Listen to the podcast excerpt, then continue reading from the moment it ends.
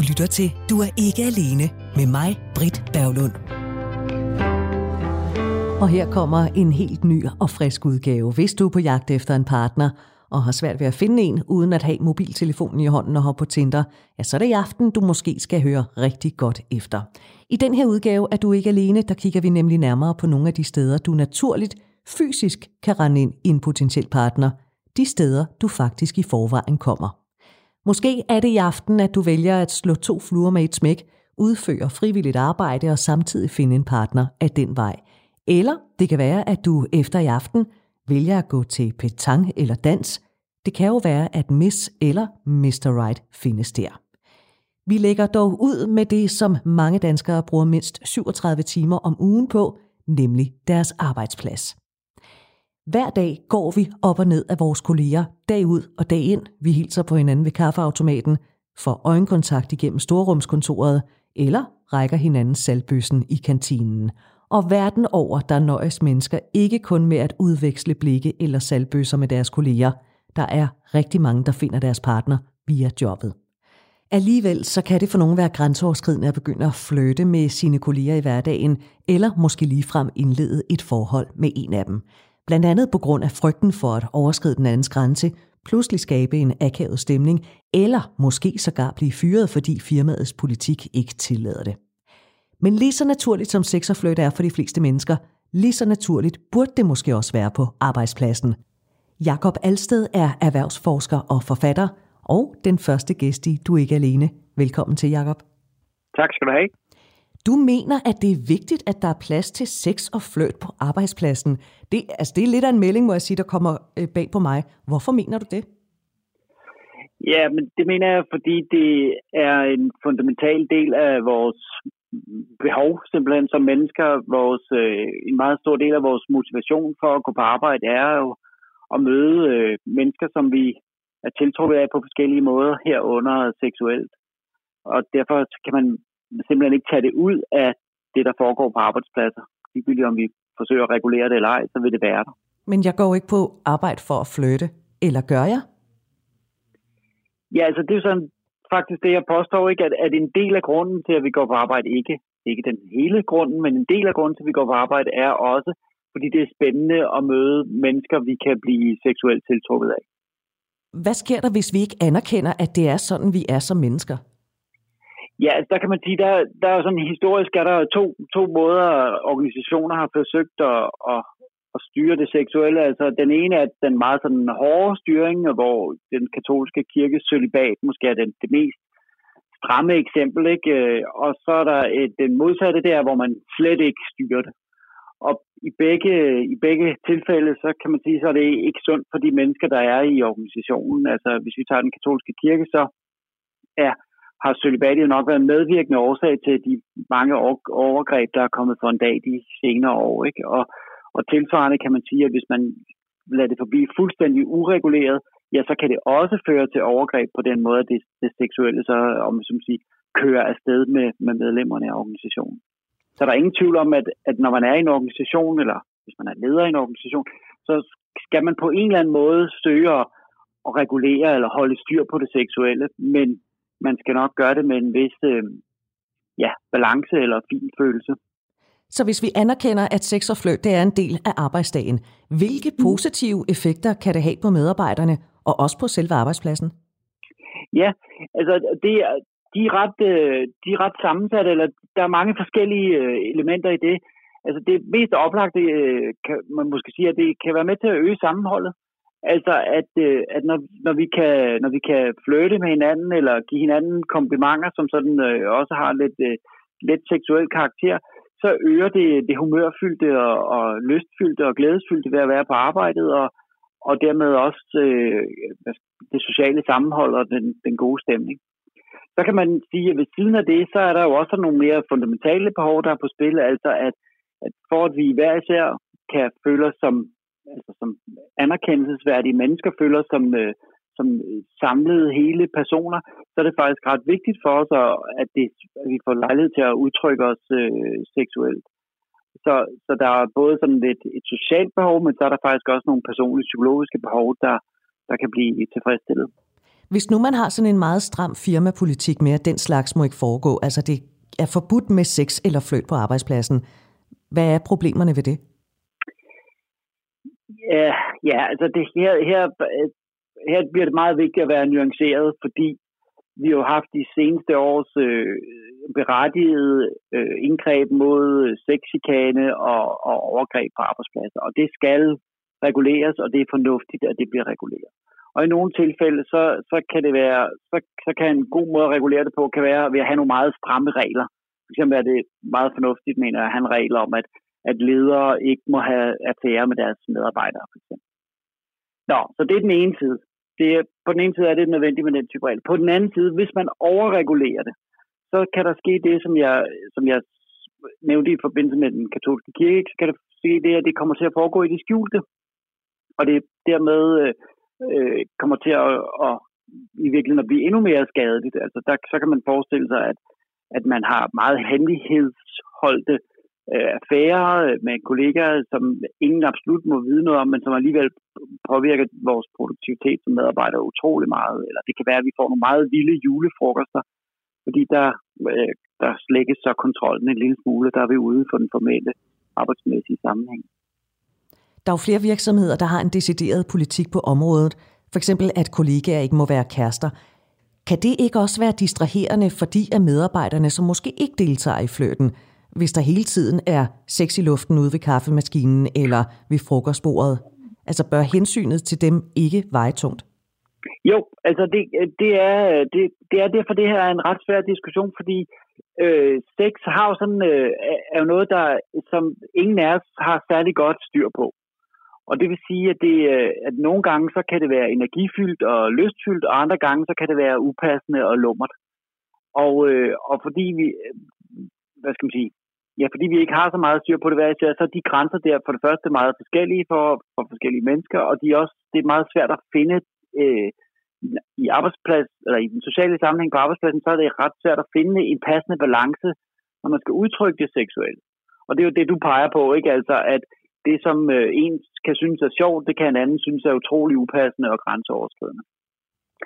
Så, men jeg tror alligevel ikke, at, at det er vejen frem ligesom at, at helt at, at gøre vores øh, arbejdspladser sådan øh, puritanske øh, eller en form for verbal celibat, vi skal have på arbejdspladserne, simpelthen fordi det ikke er sådan, mennesker er. Altså, jeg tror, det er ret vigtigt at indrette organisationer, så de er menneskevenlige, og det betyder også, at der på en eller anden måde skal være plads til øh, fløjt og seksualitet. Og som du siger, så er personlige grænser jo netop personlige. Og det her med, ja. det kan også være svært at vide, hvor grænserne går hos, øh, hos ens kollega e- eller hos medarbejderne. Men det her med fløjt, ikke? er der ikke en risiko for, at man render ind i nogle akavede situationer, som så måske kan føre til reduceret arbejdsglæde, hvis man ikke er skarp på, hvor de forskellige grænser går? Jo, jo, det er der, helt klart. Øh, jo, det er der. Altså, og der kan man måske godt sige, at, at det, som vi alle sammen skal øve os på, øh, når vi, er, når vi er, er på vores arbejdspladser, det er at, at finde øh, hvad skal man sige, passende udtryk for vores øh, glæde ved, øh, ved altså seksuel tiltrækning til andre kollegaer. Og der er en gylden regel er jo at altid at blive på egen banehalvdel.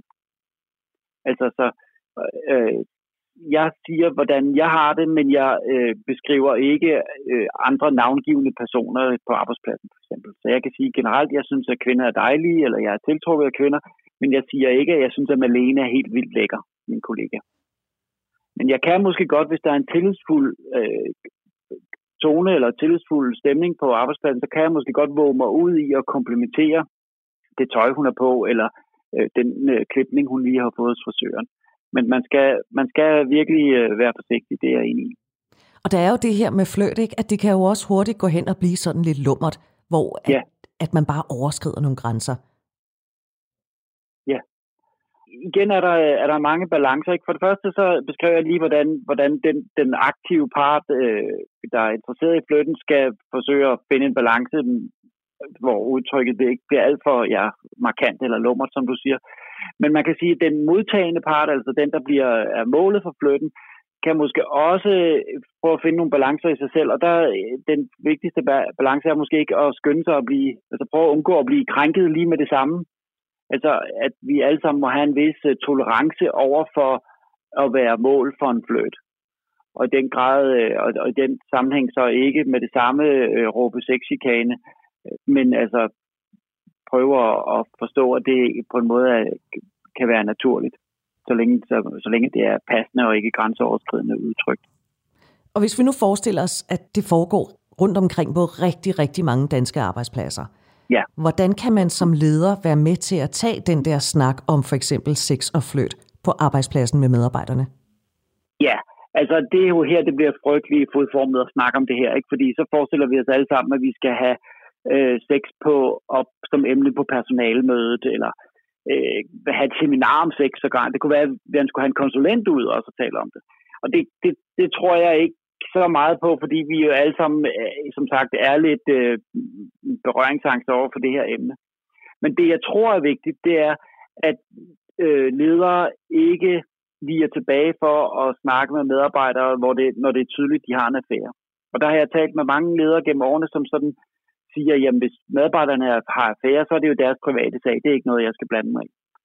Og der er det et ret vigtigt budskab, vi har, at det, at det skal de. Altså fordi når medarbejdere har affære med hinanden, så påvirker det produktiviteten og stemningen på arbejdspladsen meget markant. Og, det, øhm, og der er det en leder, ledelsesopgave at, at tage en snak med de pågældende medarbejdere og gøre dem opmærksom på det. Det betyder ikke, at man nødvendigvis skal forbyde, at de har en affære, eller at man skal øh, skamme dem ud, fordi de har, de har en affære, men man kan måske i, i anerkendende og respektfulde vendinger tale med dem om, hvordan det påvirker dem og deres produktivitet og, og den, den gruppe, de indgår i. Så det er vigtigt, at lederen under alle omstændigheder tager fat i dem, der end måtte, måtte have en affære eller flytte eller et eller andet? Ja, det, det mener jeg. Altså, der mener jeg, at det, det kan være lidt en undgåelse, når man, hvis man som leder siger, at det er folks private sag. Øh, det, det er det ofte ikke. Eller man kan i hvert fald sige, at det bliver en fortrængning, fordi det i praksis, så bliver det et, altså påvirker det arbejdspladsen temmelig meget. Men er det ikke nok at få det skrevet ind i en firmapolitik? Så kan man ligesom sige, at det burde medarbejderne være opmærksom på, fordi den er jo blevet udleveret, da de blev ansat. Ja, ja, og når, du formulerer det jo også øh, på en måde, som, som næsten kalder på svaret. Ikke? Nej, det er det ikke. fordi øh, øh, at det er, det er jo en undgående måde at, at takle det seksuelle på. Altså det er ikke nok at skrive det ind i en firmapolitik, øh, fordi den, det forhindrer ikke, at der alligevel foregår flytter eller affære på arbejdspladsen. Og derfor er man nødt til at som leder på, på en eller anden måde at kunne tage det op med sine medarbejdere. Du lytter til Radio 4. Og til Du er ikke alene, hvor jeg lige nu taler med erhvervsforsker Jakob Alsteder, vi taler om sex og fløjt på arbejdspladsen. Og Jakob, er vi generelt for dårlige til at tale om, at ja, der foregår fløjt, og ja, der er også øh, kolleger, der har affære med hinanden?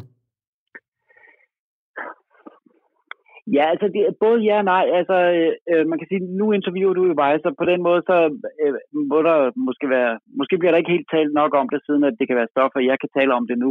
Altså, og jeg tror også måske generelt i litteraturen så, og, og i meget af ledelses- og organisationsforskning, så taler man nok ikke så meget om, hvordan seksualitet er en del af motivationen. Ikke? Vi taler meget om anerkendelse, og at vi gerne vil have kompetencer og socialt tilhørsforhold, men det seksuelle er også en del af motivationen. Så på den måde tror jeg godt, vi kunne tale lidt mere om det.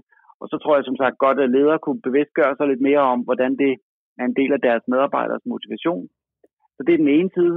Men så tror jeg alligevel, at man på mange arbejdspladser faktisk er ret gode til at tale om det på den måde, at der mange steder jo er udviklet en sådan en, en, en et godt niveau af, af humor og indirekte omtale af det seksuelle øh, gennem sådan øh, ja, små, små øh, overvekslinger i dagligdagen. Og vi, jeg har, jeg har sådan forskellige eksempler, men et kan måske være, jeg hørte et eksempel fra en arbejdsplads, hvor, hvor der lige var blevet dannet et team, der bestod af syv kvinder og en mand. Og så bemærkede manden, at nu var han jo så den eneste mand i gruppen. Og så var der så en af kvinderne, der sådan øh, lidt let sagde tilbage, jamen, ja, du er jo i god form, det klarer du sagtens.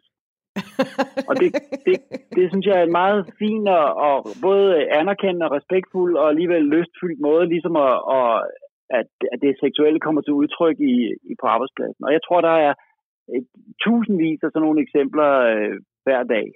Så på mange måder, så tror jeg, kan man måske sige, at vi allerede øh, øh, jeg har udviklet en evne til at, i hvert fald på nogle arbejdspladser, til på en eller anden måde at, at få snakket om det, ikke?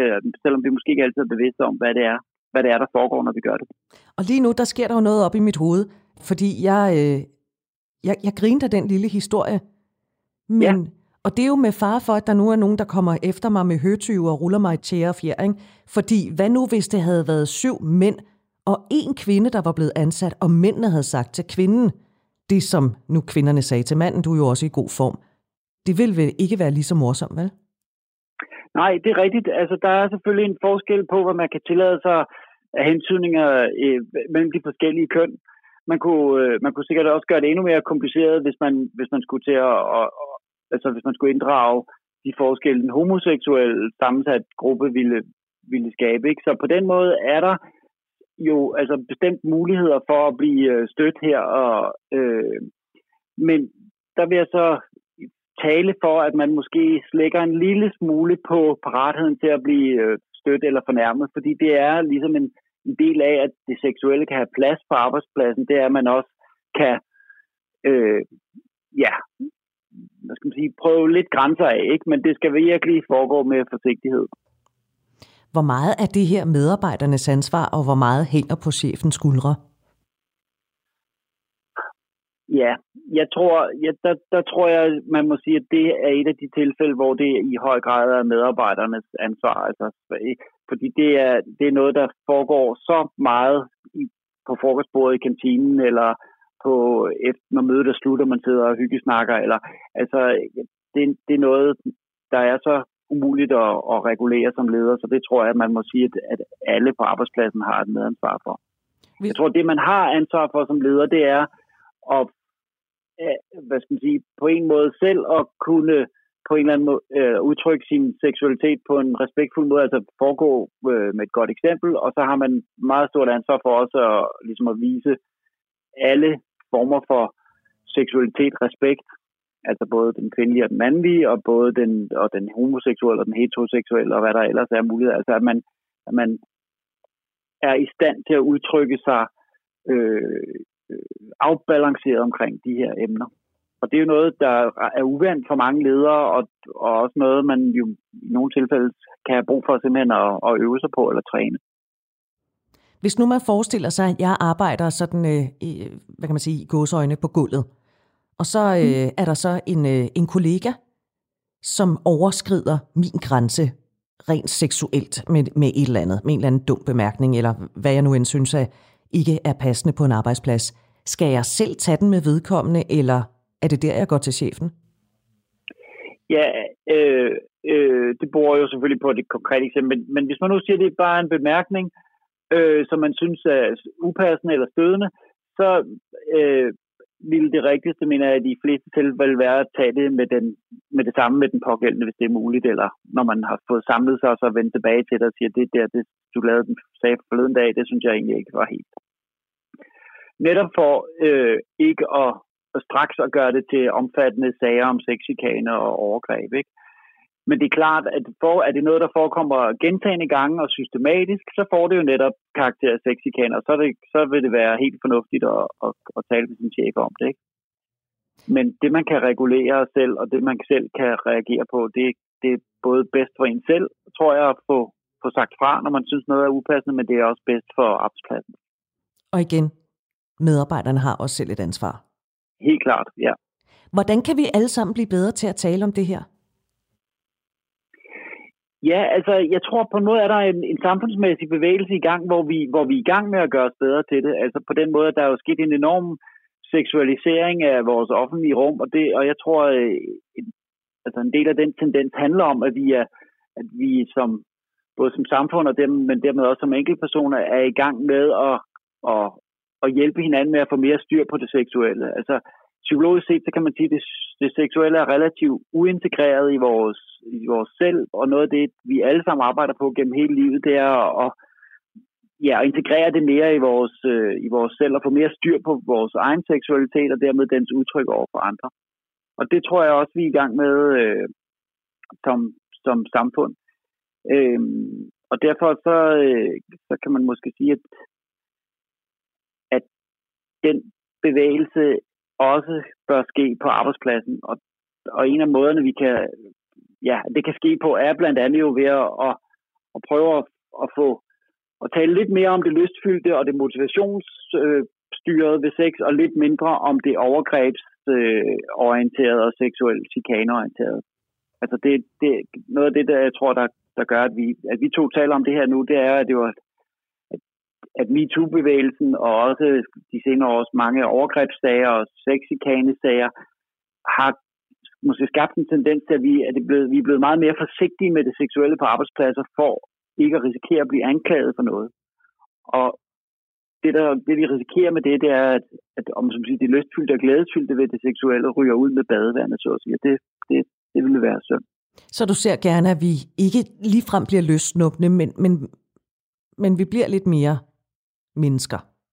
Ja, altså, vi, ja, præcis. At vi, øh, jeg, ser, jeg vil opfordre os alle sammen til, herunder mig selv, til at, at anerkende, at det, at det seksuelle er en stærk del af vores motivation for at gå på arbejde, og dermed vil det også få et udtryk i vores dagligdag, og det, og det gør ikke noget, at det får det. Og det kan, hvis man, hvis man, øh, ja, hvis man kan regulere det fint eller udtrykke det fint, så kan det faktisk gøre det sjovere at gå på arbejde. Og så i virkeligheden bare tænke sig om. Jakob Alsted, erhvervsforsker og forfatter, tak fordi, at øh, du vil fortælle om det her, og tak for opfordringen. Ja, velbekomme. Radio 4 taler med Danmark. Nu har du hørt fra erhvervsforsker Jakob Alsted, at du ikke nødvendigvis skal gå vejen for en lille fløjt på arbejdspladsen. Og en fløjt, det kan ende ud i reel forelskelse. Og hvad så? Nu går vi en tur op på chefgangen for, hvordan ser det ud fra en chefstol, når medarbejdere fatter mere end almindelig sympati for hinanden. Anne Vilmos har du mødt i tidligere programmer, nu er hun her igen. Anne har en fortid med mange års arbejde på en direktionsgang. Velkommen til, Anne. Tak. Du har, ligesom jeg, set mange historier gennem årene på, at øh, der er mange par, der kan fortælle en historie om, at de har mødt hinanden på den der fælles arbejdsplads. Hvad har du tænkt, når du har læst de historier? Ja, altså man skal selvfølgelig være glad for, når folk de møder hinanden, og som udgangspunkt, så er der ikke noget at sige til det, fordi arbejdspladsen er jo der, hvor vi tilbringer flest timer, og nok også der, hvor vi viser den mest spændende side af os selv, fordi det er der, vi beskæftiger os med noget, vi, øh, vi er gode til, og vi godt kan lide, og derfor så er vi også interessante at tale med. Men altså, det er rigtigt, at en fløjt på arbejdspladsen kan give en dejlig energi. Og der findes jo også den form for fløjt, som, som man kunne kalde ufarlig. Øh, men som til gengæld kan være lidt svært, hvis ens kæreste sidder lige ved siden af, øh, og man flytter til en anden side. Og derfor så, så giver det noget svært dynamik på en arbejdsplads, hvis man inde i den samme afdeling, og i særdeleshed på tværs af ja, hierarki, lad os kalde det det, øh, finder sin partner.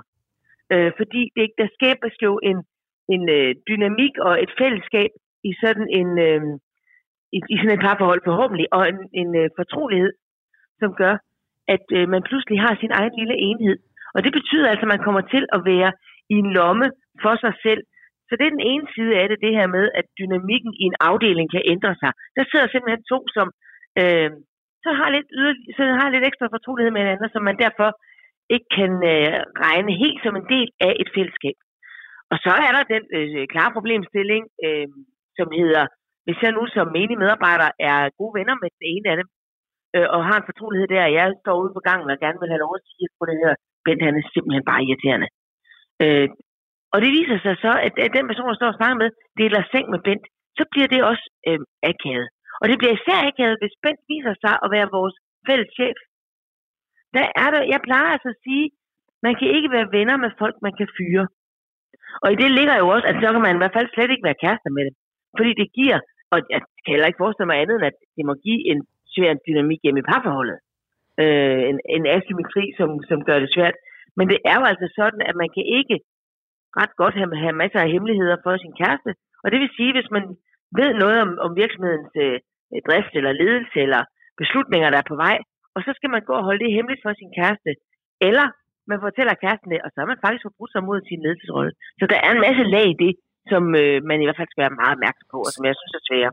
Så det der med at være chef og falde for øh, en, sådan groft sagt på gulvet, det er absolut no-go.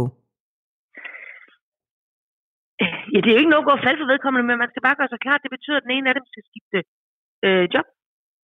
Øh, ikke, hvis det er en stor nok virksomhed, så er ikke nødvendigvis ud af virksomheden, men over en anden afdeling. Og der får det jo sådan en lille, en lille problematisk slagside ved det, at vi rent statistisk øh, vil opleve, at chefen vil være mand, og, som, øh, og jo højere man kommer på Amagerhylden, altså hierarkiet, desto færre pladser er der, og det vil sige, det er lidt sværere at erstatte en, øh, en chef. Og det vil sige, det er meget ofte, at kvinden, der så står i en situation, der hedder, hun skal skifte job. Øh, og det der, det kan også være sådan lidt, øh, lidt barst. Rigtig mange virksomheder opererer i dag med nedskrevne regler og retningslinjer for det her. Og det er jo rigtig klogt, fordi de virksomheder, hvor man ikke har skrevet det ned, men inderst inde har lidt mening om det. Den mening er svær at håndhæve, hvis du ikke sådan kan pege på, at prøv lige at høre, Marker, det stod faktisk i personalhåndbog. Så skal du i stedet for ind og have en svær snak, hvor, hvor den her chefs, øh, chef, altså skal et lag op, skal sige, ja, det der med, at I er blevet kærester, ja, tillykke med det i øvrigt, men det, det er ikke så smart, så hvad gør vi lige ved det? Og det er rigtig svært, hvis man ikke har et fælles retningslinjer, fordi det er jo ikke noget, der er lovgivning omkring, eller sådan på den måde øh, regler for. Så hvis ikke man som virksomhed har puttet det i sin personalhåndbog, så kommer man ret nemt op og slås med, øh, hvad man har ret til at gøre, og hvad folk vil synes var rimeligt at gøre i den der øh, situation. Og, og, så derfor så er det rigtig klogt at kigge på, at der er en grund til, at mange virksomheder faktisk har det skrevet ind i personalhåndbogen eller i deres retningslinjer for god ledelse. Nu, nu, øhm, nu nævner du lige det her med, at øh, der er en vis chance for, at chefen er en mand. Hvis nu chefen er en ja. kvinde, er det så det samme, der gør sig gældende? Fuldstændig. Meget problematisk. Altså begge dele. Det, det er jo sådan, at hvis du, hvis du er nogens chef, så skal du også formodentlig mindst en gang om året have den der øh, frygtede øh, mus.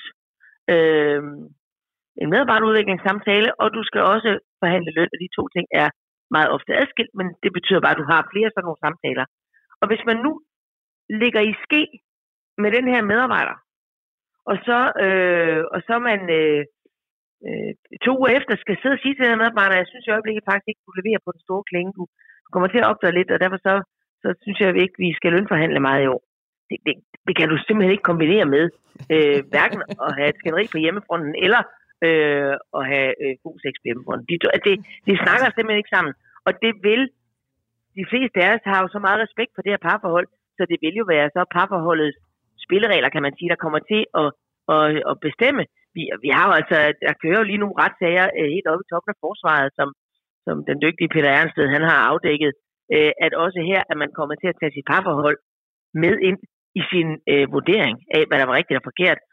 Og det, ja, det, det behøver man sige mere, det er jo ikke smart. Og så er der masser, der er jo mange virksomheder, som, som ikke nu har fået det skrevet ind, og som ikke har taget stilling, og som ikke lige øh, tænker over det. Og der, øh, der løber man jo ind i nogle problemer, fordi man jo ikke, hvis man ikke har regler for det, så kan man heller ikke sige, at det ikke er i orden. Men hvis vi nu tager en mandlig chef og en kvindelig chef, hvis vi er enige om, at de begge to mister mandat som chef, hvis de involverer sig med en øh, menig medarbejder, men ja. bliver der set mere skævt til det ene køn end til det andet? Nå, ja, altså det vil jeg gerne øh, slå under på, at det gør der da. Jeg vil sige, at hvis du vil op og sidde øh, blandt de, de, de store drenge, som vi godt kan kalde det, for det er altså stadigvæk mest drenge, der sidder der, øh, som kvinde, så er der simpelthen et kodex, og det er der på alle fronter, der hedder, så skal du holde din stil mere ren øh, på en masse områder. Nu taler vi ikke så meget øh, nødvendigvis om, om sådan noget rigtigt parforhold og forældre, men, men der findes jo også en hel masse sådan noget, nogle virksomheder har jo julefrokost lidt spredt ud over hele året, sådan stemningsmæssigt. Øh, ikke fordi virksomheden har det, men der er jo nogle mennesker, som er glade for, at så er der en lille udflugt, og så er der lige, og så er der, hov, der er sket der lige lidt der. Og der er det helt klart, der har du simpelthen, øh, der skal du bare lade være som kvinde. Altså, og det er jo ærgerligt at skulle sige det, at det ikke er lige, men det er det ikke. Der er simpelthen, det er, nej, det er på kanten af promiskuøst, hvis du som kvinde øh, laver hanky-panky øh, i en chefstilling. Og der er det stadigvæk sådan, at hvis du gør det som mand, så synes rigtig mange af dine mandlige kolleger, at øh, det er da også lidt frisk. Ja, så er du da en fandens kal, ikke? Mens man ja, måske er, er lidt løs på tråden, hvis man er en kvindelig chef. Øh, meget. Altså, i virkeligheden, så kan man sige, at det afspejler fuldstændig stadigvæk den holdning, der er ude i samfundet. Det var, det var sådan uh, på tværs af hierarkier, men så, uh, du har allerede været inde på det, men lad os lige komme ned på det samme hierarkiske niveau. Hvis nu, hvis nu Bent fra salgsafdelingen han bliver kæreste ja. med Mona fra salgsafdelingen, så siger ja. du også, det, det er sgu også noget råd. Men det er det, fordi dels så kan man sige, at der er jo forhåbentlig og ofte en, øh, en udvikler sig en stærk fortrolighed på en arbejdsplads, kollegerne imellem. Rigtig, rigtig, for rigtig, rigtig, rigtig mange mennesker, der er, der er øh, det kollegiale en meget væsentlig del af vores arbejdsliv, øh, og en meget væsentlig øh, grund til, at vi øh, synes, det er vigtigt at gå på arbejde. Og vi ser rigtig mange mennesker, der når pensionsalderen, og som siger, øh, kunne jeg kunne jeg få, altså kunne jeg få lov at komme og fejre hver dag, fordi jeg vil helst ikke gå glip af mine kolleger, øh, og den snak, vi har i kantinen, og udvekslingen af uanset det er strikopskrifter, eller øh, rejsetips, eller hvad det nu må være, det får vi jo på en arbejdsplads, hvor vi har, hvor vi har et, et socialt samvær, som, som alt andet lige, fordi det er der, vi bruger flest timer i vores liv, fylder meget. Og hvis man så putter ind i det sociale samvær, vi ved alle sammen, hvordan det er selv til en middag, hvor vi sidder øh, otte mennesker, hvis to af dem er nyforelsket. Man sidder og tænker, kunne I ikke være blevet hjemme? Altså ærligt talt, og det er ikke fordi, jeg har ondt i nummeren over, at folk er glade for hinanden. Det synes jeg er skønt. Men den dynamik, der opstår, når to mennesker laver et rum for sig selv i en, lille, i en mindre gruppe, øhm, som gør det meget svært for gruppen øh, at manøvrere. Øh, og og der, der er det jo også sådan, at øh, altså, hvis man endelig vil skrive det her ned i sin personalehåndbog, det øh, appellerer jeg jo til, det synes jeg er en god idé, øh, så kunne man jo godt sige, at øh, hvis folk siger, hvor går grænsen, må man så slet ikke finde sin partner på afstand? Jo, det, det må man godt, og det, det vil også være tosset andet, for det tror jeg nok statistisk er der, vi, vi de fleste møder deres, deres langvarige partner. Men man kunne godt sige, i det omfang, I deltager i det samme personalmøde, eller afdelingsmøde, øh, så, så, skal, så skal der ikke være parforhold der. Og opstår der det, og det kan sagtens ske, så skal man bare kigge på hinanden og sige, skal vi, øh, skal vi hugge om, hvem der skal over i den afdeling. Okay. Og så må vi snakke med nogen om, om det kan lade sig gøre. Så det kunne være en... Det giver en svær dynamik. Så det kunne være en god gylden regel, det her med, hvis I går til de samme afdelingsmøder, så er der en af jer, der er nødt til at finde en anden afdeling eller finde en anden arbejdsplads. Ja, for uanset om det afdelingsmøde omfatter 5 mennesker, eller 30 mennesker, eller 50 mennesker, så sidder der pludselig en gruppe i gruppen, som kan sådan ligesom sidde og sige, når vi, øh, vi mener. Øh, og det vil sige, at pludselig har du ikke en række individer inde i dit rum. Når du har individer, så har du pludselig en lille gruppe, som jo... Og så er der også det der med, at, at, at her gik man var blevet rigtig nære venner med Mona. Og derfor havde man brug for at, at snakke om nogle personlige ting.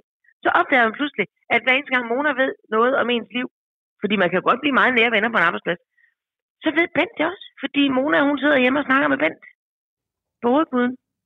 Øh, og det havde man måske ikke lige sådan tænkt, at det var også noget, der var Bent det her. Men, men Mona kan jo kan det her parforhold, og så de der hemmeligheder. Og så kan man sige, vil hun ikke også fortælle Bent det, hvis Bent han var ansat over i logistik? Jo, men så var Bent ikke længere min tætte kollega i hverdagen, hvis jeg havde fortalt Mona noget det. Men... Øh, fordi det sker jo selvfølgelig. Altså, at, at vi, at vi øh, kommunikerer derhjemme med noget, vi har hørt eller set. Og det er en del af den fortrolighed, vi bygger op i et parforhold, hvis det parforhold fungerer bare nogenlunde godt. Øh, og den skal der også være plads til i parforholdet, men den kan pludselig gå ud over andre mennesker. Men hvis nu Mona og Bent siger, altså prøv at høre, vi er voksne mennesker, vi er ret sikre på, at vi godt kan styre det her, skal man så ikke give dem en chance? Altså hvis nogen nogensinde har mødt et rigtigt forelsket par, som kunne styre måden, de var forelsket på, så, så vil man næsten sige, at det lyder lidt sølle. Ikke? Øh, der er jo øh, faktisk ikke noget værre end at være selskab med nyforelskede mennesker. De, vi bliver jo alle sammen, vi bliver, vi bliver det sted mærkelige, ikke?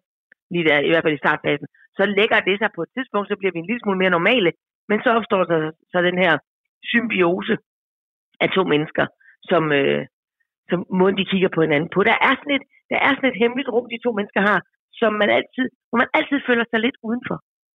Og så kan man sige, at altså, det er jo en arbejdsplads, det er jo ikke et socialpædagogisk eksperiment, det er jo, jeg skal, skal ikke have plads til det. Jo, men var det ikke smart også at respektere den arbejdsplads, og de dynamikker, den arbejdsplads har brug for, både i forhold til at fungere socialt, men også i forhold til at fungere øh, effektivt og professionelt. Øhm, der er der jo altså lige præcis en grund til, at vi, vi, heller, vi taler ikke vores børn med på arbejde. Altså medmindre det er en helt særlig corona situation. Ikke? Så det er lige så meget også for kollegernes skyld, at det er godt at have nogle retningslinjer? Det er super godt for kollegernes skyld. Altså, det er, det, det er jo sådan en, en politik, man har. Lidt ligesom man har også en politik for alkohol, og man har en politik for, for, øh, ja, for hvor, hvor meget fri kan du få, når din øh, mor hun dør. Og så, altså, der, man har en politik for nogle ting, og det her er også noget. Man har jo politik for alle de ting, der påvirker måden, vi arbejder sammen på på en arbejdsplads. Og der er det her en af dem. Og det er en af dem, hvor vi kviger os nogle steder lidt ved at gå ind og blande os, fordi vi føler ikke, det må vi. Men der vil jeg sige, at det har altså de langt, langt de, de fleste af de uh, halvstore virksomheder, de har det skrevet ned i dag. Hvad synes vi om det her? Og det er der en god idé i. Anne Vilmos, hvis det nu står i personalehåndbogen, at man ikke øh, må have par, der sidder i samme afdeling, så er der vel en risiko for, at folk går lidt og putter med det. Og så kan det vel gå hen og blive sådan lidt farligt. Det, det er der selvfølgelig en risiko for. Der er jo altid en risiko for, at, at, ja, at mennesker vælger at lyve, fordi de, de har noget, de, der er så vigtigt for, dem, de gerne vil passe på det. Og det er jo, det er jo svært at gardere sig imod. Altså det, det kan man jo ikke, ja, der kan man jo ikke, sådan, man kan jo måske ikke stille hårde sanktioner op eller noget, men, men hvis mennesker vælger at lyve, så, øh, så siger det jo også noget om dem og deres tilgang til, øh, til arbejdspladsen og til de andre mennesker, de omgiver sig med og sådan nogle ting. Jeg vil sige, det kommer som regel for en dag på en eller anden måde. Ikke? Altså, øh, og hvis, hvis de er så gode, lad os sige det sådan, hvis de er så gode til at lyve om det, eller, eller putte med det, kan man sige, øh, at ingen opdager det, så ødelægger det måske heller ikke så meget dynamik. Ikke dermed sagt, at så gælder reglerne pludselig ikke. De gælder selvfølgelig stadigvæk, men man kan jo ikke håndhæve en regel, hvis man ikke ved, den er brudt. Øh, så hvis man for alvor er god til at putte med det, jeg vil sige, hvis man går op og ned og hinanden, hvis man sidder i det samme storrumskontor nærmest over for hinanden, så vil det nok være svært at lægge en dæmper på det. Men altså i de tilfælde, hvor folk er rigtig, rigtig dygtige til at, at putte med det, ja, altså jeg synes mange gange i mit liv, jeg har oplevet, øh, det kunne være på rejser, eller i afdelinger, eller når der sådan var øh, reportagetur i gamle dage eller noget, hvor der var nogen, der havde, øh, så har det måske bare været sådan en affære, og som selv troede, at det var meget hemmeligt og meget skjult. Øh, fordi det, er de næsten, det er næsten de det værste. så, så, og, man, og, og alle har siddet og tænkt, nøj, det lyser ud af dem. Måden de kigger på hinanden på, måden de lige kommer til at røre ved hinanden, når de går op til buffeten. Og nøj, altså det er, og det er helt, altså det er på kanten af, af stor underholdning at se to mennesker, der går rundt og siger, hvad mig? Nej, jeg kender ham faktisk nærmest ikke. Altså det er helt unikt. Jeg var på, for mange år siden inviteret på det der i journalistikkens verden, dengang jeg hed Ludertur. Altså, og det er ikke noget med at blive prostitueret, men det er jo fordi meget rejsestof i hvert fald dengang blev lavet sådan, at man var inviteret på rejser af rejseselskaberne.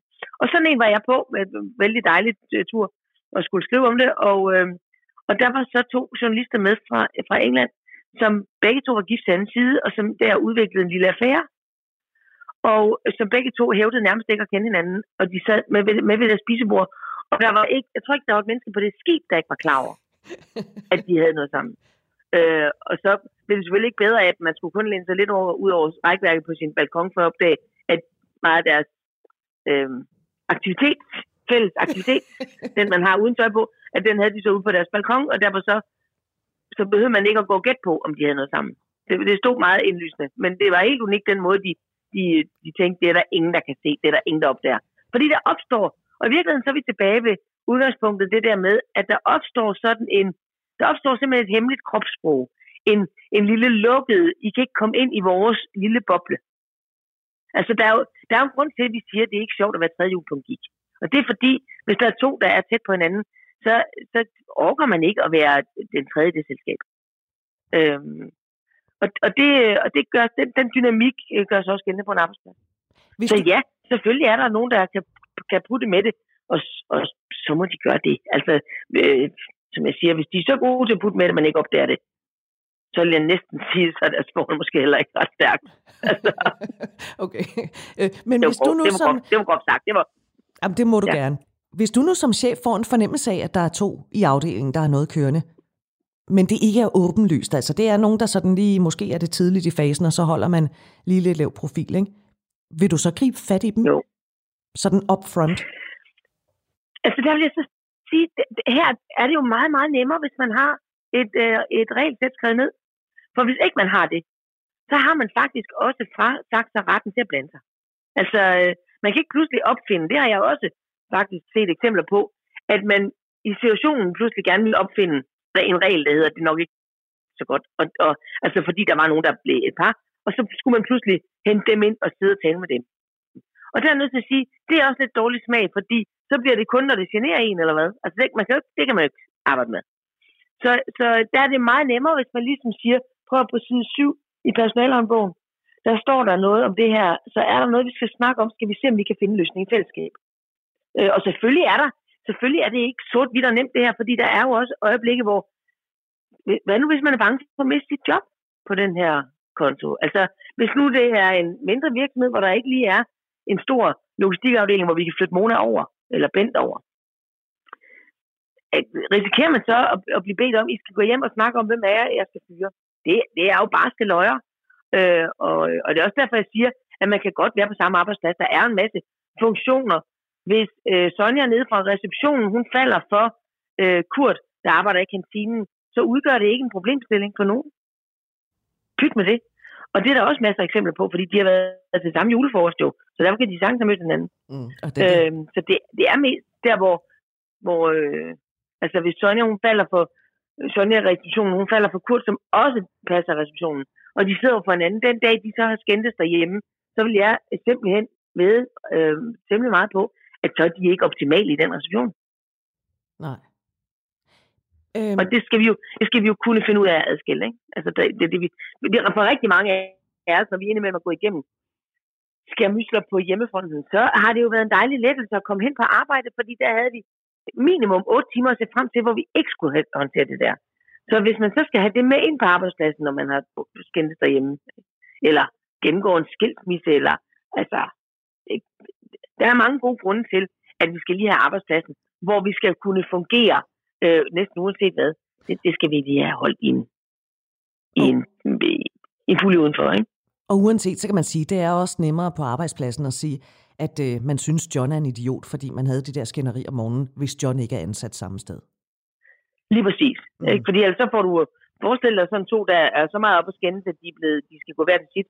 Så kan du få lavet sådan en lækker fløjkrig i hele talsafdelingen. Ikke? Åh oh, gud. Altså, så skal man ja. til at tage stilling og sådan noget. Altså, jeg, jeg siger bare, der, der er en god grund til, at det er noget, man kunne sagtens med rette sige, men er det noget, man skal blande sig i som ledelse? Så siger jeg bare, man skal blande sig i de ting, der påvirker virksomhedens drift og virksomhedens øh, effektivitet. Selvfølgelig skal man det. Og det gør det her. Men du sagde til at starte med, at det er faktisk okay, at der bliver flyttet på arbejdspladsen. Det kan være øh, hyggeligt og dejligt, så længe at ja. det ikke går hen og bliver direkte lummert og ubehageligt. Anne Vilmos, nu har du jo øh, befundet dig og haft din gang på direktionsgangen. Bliver der flyttet på direktionsgangen? Ja, jeg, jeg tror og håber, der bliver flyttet på alle arbejdspladser. Øh, og, og, og flyt, nu, nu flyt jo et ord, vi forbinder med øh, sådan, altså flyt lyder næsten som forspil, ikke? At hvis vi flytter, så er det fordi, der er lagt op til, at det skal gå videre. Men der findes jo også en form for flyt, og måske er det forkert, at vi bruger det samme ord, altså ordet flyt om det. Men der findes jo, der findes jo den form for fløjt, hvor der er sådan noget bantering mellem folk, hvor der er sådan noget, vi spiller frem og tilbage, og vi, vi, øh, og vi siger sjove ting, og, vi, og det kan godt have en undertone, men den er aldrig øh, sexistisk, den er aldrig lummer, den er aldrig øh, hanky-panky. Altså, den er, den er, når den fungerer. Fordi det kan den så også godt være alle de andre ting der, når den ikke fungerer. Men hvis det nu fungerer sådan, så kender jeg mange eksempler, og kender også fra mig selv eksempler på, at man har sjov fløjt med kolleger, øh, som, som har en som har en, en, en, man har en tone, som har et, et, et ekstra lag. Og man ved, alle parter ved, det er ikke noget, der nogensinde skal udvikle sig. Det er der simpelthen ikke lagt i kakkeloven til.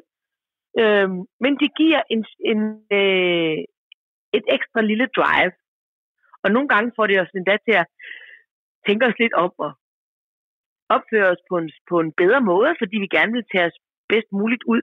Jeg kender masser af eksempler på, på mennesker, der sidder hvor, øh, der i laget, hvor jeg har siddet, som har sådan en sjov tone med deres øh, med deres chef, øh, den, som ofte er den administrerende direktør, fordi det letter en arbejdsgang. Og det betyder jo også, at vi kan rumme lidt mere som mennesker, når vi, når vi blotter en lille smule af vores personlighed i samtalen. Altså det, det er der slet ikke noget til hinder for. Man skal selvfølgelig være klar over, hvor grænsen går, og man skal især være påpasselig med, at det aldrig udvikler sig til øh, øh, magtmisbrug eller øh, problemer hierarkisk. Eller, altså, så det er selvfølgelig, det, det, jeg skulle til at sige, det er en svær balance, men det er det ikke faktisk, for vi ved alle sammen godt, hvor den balance går. Den, er, den er kun svær, hvis man, øh, hvis man faktisk øh, bryder rammerne for den. Ikke? Mm. Men, men det er en, og måske er det bare forkert, at vi kalder det fløjt, fordi, øh, fordi fløjt tror vi hører hjemme i, øh, altså, så er vi, vi er næsten på diskotek nu, ikke? Øh, og det skal vi selvfølgelig ikke være på arbejdspladsen. Men, så hvis, der er rammer for det. Men hvis nu det her øh, fløjt er lidt mere diskoteksfløjt end en hyggelig fløjt, ikke? Altså, ja. måneders eller ugers fløjt kan måske kulminere den fredag i december, hvor årets abegilde bliver afholdt med øl og snaps, ikke? Der er mange steder, der er sådan en uskre... det, det, det, det er jo det, den gør. Altså, ja. julefrokosten har ikke fået det ry for ingenting. Jamen, der, der er jo mange steder, man har sådan en uskreven regel om, at den aften, der går chefen tidligt hjem, og når katten så er ude, ja. så danser musene på bordene, og måske ender de så ud på natten med at være mere eller mindre afklædt i hinandens selskab. Ikke? Er ja, de så de ned til kopimaskinen og kigger på den. Ja. Nå jo, men jeg har været på flere arbejdspladser, hvor der efter julefrokosten faktisk er fundet små fine trusser med kopimaskinen, og der er bare nødt til at sige, jo, at det er ikke, der, de, alle den slags vidigheder kommer ikke af ingenting. Vidigheder tager sit udgangspunkt i øh, virkeligheden, og, øh, og det er helt skønt. Altså, øh, og det har, det har en humoristisk klang. Altså, hvad er der med den der er, kopimaskine, øh, der er så tiltrækkende? Nej, og der vil jeg gerne sige, at når man som mig jo har sit eget firma og lever alene, så kigger man, når man går hen til juleforsten og tænker, kan min printer faktisk holde til det? Og det tror jeg ikke, den kan. øh, og det er også, der er også noget altså virkelig, virkelig mærkeligt i helt alene at sætte sig til at fotokopere sin egen nummer, når man altså bare er hjemme med sig selv. Og lige scanne sine baller. jeg, ja, men jeg har talt med nogle andre selvstændige om, om vi skulle holde fælles julefrokost, netop fordi den der disciplin, den er lidt mærkelig at gøre alene. Men så har, er der ingen af os, der har store nok kopimaskiner til, de kan holde til os. Så skal vi ned øh, i en 7-Eleven og, og gøre det. Og der er vi blevet enige om, at det er også bare, det er også bare meget arbejde. Det er, det er også sat den lidt for langt, ikke? Men det, jeg egentlig ville jo. frem til, det var om casual sex med en kollega. Er det fint nok, eller noget, man absolut skal undgå med dine øjne? Åh, oh, jeg synes, det er jo svært at lave regler for. Altså punkt 1, vi kan jo, vi kan jo slå fast, at det foregår. Der er simpelthen statistisk flere øh, skilsmisser øh, i januar. Øh, og det er selvfølgelig både, fordi vi har været sammen med hinanden meget i julen, men også øh, hører jeg flere ejendomsmalere sige, at, øh, at det handler lidt om julefrokost. Øh, og det, det har sin egen, øh, det er meget sjovt, når, når sådan nogle formodninger eller lidt sjove til at høre idéer, man har, at de bliver underbygget af tal. Men øh, jeg vil sige det sådan, at mange af os er voksne nok til at kunne finde ud af bagefter at sige, ups, dasse. Men man skal jo forholde sig til altid, at der er en risiko for, at der sker en skævhed. Der er for eksempel en risiko for, eller en, der er den risiko, at den ene af de her, der havde det der casual sex, godt kunne tænke sig, at det ikke skulle være helt så casual. Og så ved vi jo godt, hvordan stemningen er på, på, på gangen bagefter. Så har vi et problem.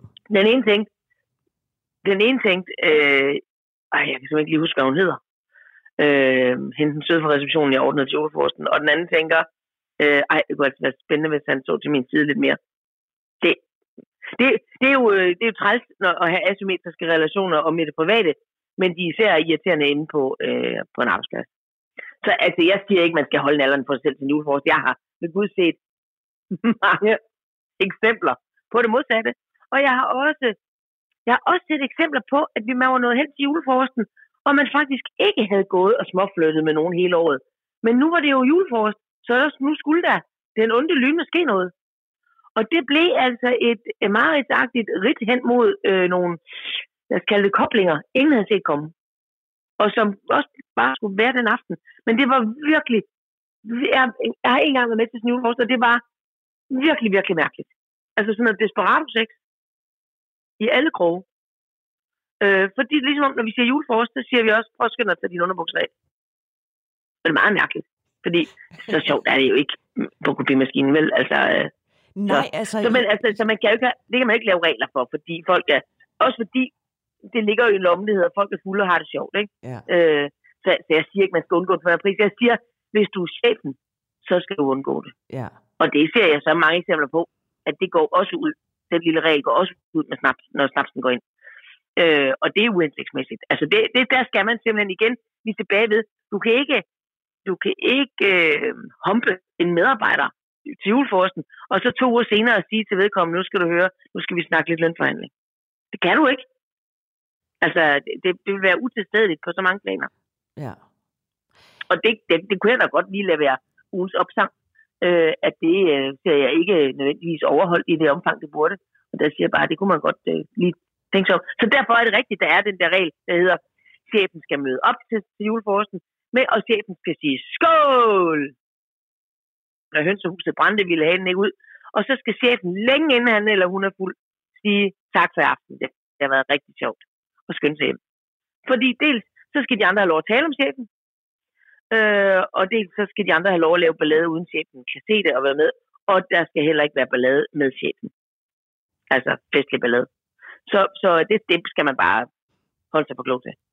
Tak for det, den... Øh... Det forpligter jo at komme op og, og, og få det der tjentillæg, man får på en direktionsgang. Og nu behøver det ikke at være direktionsgang, som i fedt nok. Der sidder kun tre, så jeg, og jeg er lige lavet under, så det, tæller ikke, det gælder ikke for mig. Jo, hvis du hierarkisk er hævet over nogen. Der er jo en grund til, at vi også har regler for lærer-elevforhold og sådan nogle ting. Der er noget, der hedder, hvis du er symmetrisk i dit mandat, så skal du på en eller anden måde tænke dig lidt bedre om, hvis du sidder som den øverste. Tak for den opsang og øh, de fine ord, Anne Vilmos. Jeg kan fortælle dig så meget. Jeg sidder og kigger på producer Andreas, og, øh, og sidder og tænker, om vi kan eller om han kan indkøbe en, øh, en kopimaskine, inden vi når øh, december, fordi det, det er jo kun ham og jeg, der skal til den julefrokost. Så. Men ja, nu det ligge. Ja. Anne Vilmos, tak og der skal man jo, ja, ja, kom bare. Kan man, nej, men ja, jeg tænker bare, man skal huske lige at kigge på, hvor var, meget væk kan sådan en kopimaskine holde, ikke? det er et tip til dagen og vejen, man kan tage med sig, og heldigvis er der et halvt års tid, til vi skal have julefrokost. Tak for det, Anne Vilmos. Du lytter til Du er ikke alene med mig, Britt Berglund. Nu har du hørt erhvervsforsker og forfatter Jakob Alsted og Anne Villemos, der har en fortid på en direktionsgang i et stort dansk firma, fortælle om øh, deres syn på sex og fløjt på arbejdspladsen og med kollegaer. Kan man danne par med en kollega? Kan man ikke danne par? Hvordan skal man gribe sagerne an? Både som medarbejder og som chef og også som firma. Og grunden til, at vi taler om det her i aften, det vil jeg lige informere dig om, hvis du er kommet sent ind i udsendelsen, det er, fordi vi kigger på alternativer til dating. Altså, hvor kan man møde en partner henne, hvis man ikke er til netdating og til øh, dating-apps? Hvor er det så, man kan møde en partner? Det kan man altså blandt andet på arbejdspladsen. Det er der rigtig mange danskere, der gør. Efter nyhederne, der skal vi høre om en anden arbejdsplads. Det er en arbejdsplads, som der er rigtig mange mennesker, der går til. Ikke hver dag, men sådan i gennemsnit 15 timer om måneden. Det, der er det særlige ved den arbejdsplads, det er, at øh, de folk, der arbejder der, øh, de får ikke en klink for arbejdet. Til gengæld så får de masser af god karma, de får masser af socialt samvær, og altså også muligheden for at møde en partner. Jeg taler om Frivilligheds Danmark. Vi er jo jeg vil næsten gå så langt at sige, at vi er verdensmestre i frivillighed her i øh, Danmark, så der skulle være rig mulighed for at støde på nogen derude i en forening eller en bestyrelse eller i en klub eller noget helt andet. Det skal jeg tale med Laura Augen om. Laura, hun er chef for det, der hedder Center for Frivilligt Socialt Arbejde. Og så skal jeg også tale med parterapeut Katrine Axholm, fordi når nu vi finder en, hvor vigtigt er det så, at vi har sådan et fælles referencepunkt, eller vi har den samme interesse? Hvor vigtigt er det for vores parforhold, at vi har noget, der interesserer os begge to, og som vi måske kan deltage i sammen? Eller er det ligefrem en ulempe? Det skal jeg tale med Katrine Axholm om. Og så slutter vi af på Pigernes Kro i Onsil. Næsten da. Pigernes Kro har gennem mange år lagt øh, vægge og lokaler til, at mange par har fundet hinanden. En af dem, der har fundet sin mage på Pigernes Kro i Onsil, det er Peter, der bor i Lykstør. Han mødte sin øh, nuværende kone på Pigernes Kro. Det gjorde han for 17 år siden, og den historie, den kan du altså høre her i Du Ikke Alene. Men allerførst så skal vi have nogle nyheder, de kommer på lige om et øjeblik. Men inden jeg giver stafetten videre til nyhederne, så kan jeg nå at nævne vores mailadresse, som du jo altid er velkommen til at skrive til, hvis du har lyst til at være med i programmet. Hvis du har nogle øh, erfaringer ud i dating, ud i singleliv, du har lyst til at fortælle om, eller du har forslag til emner, vi skal tage op, eller hvad ved jeg. Du er altså altid velkommen til at skrive mailadressen, den sædvanlige ikke alene, snablag radio4.dk. Du får den lige en gang til, ikke alene, snablag radio4.dk. Og så taler vi altså videre om alternativer til datingsider og dating-apps. Det gør vi om 5 minutter. Her er der først nyheder.